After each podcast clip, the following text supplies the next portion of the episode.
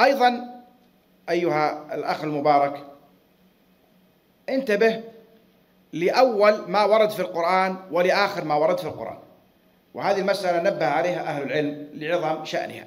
لا يمكن لا يمكن أن الله عز وجل يذكرها في أول القرآن ويختم بها القرآن وأنت تغفل عنها. لا لا بد أن لها شأنا عظيما.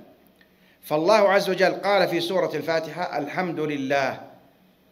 رب العالمين الرحمن الرحيم مالك ملك. القراءة الثانية.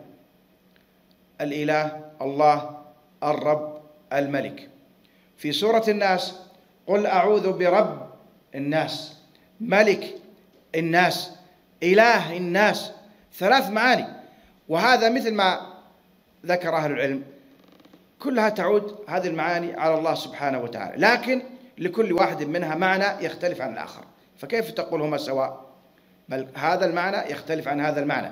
مثل ما تقول اسم الله السميع معناه يختلف عن اسم الله البصير يختلف عن اسم الله العليم والمسمى واحد.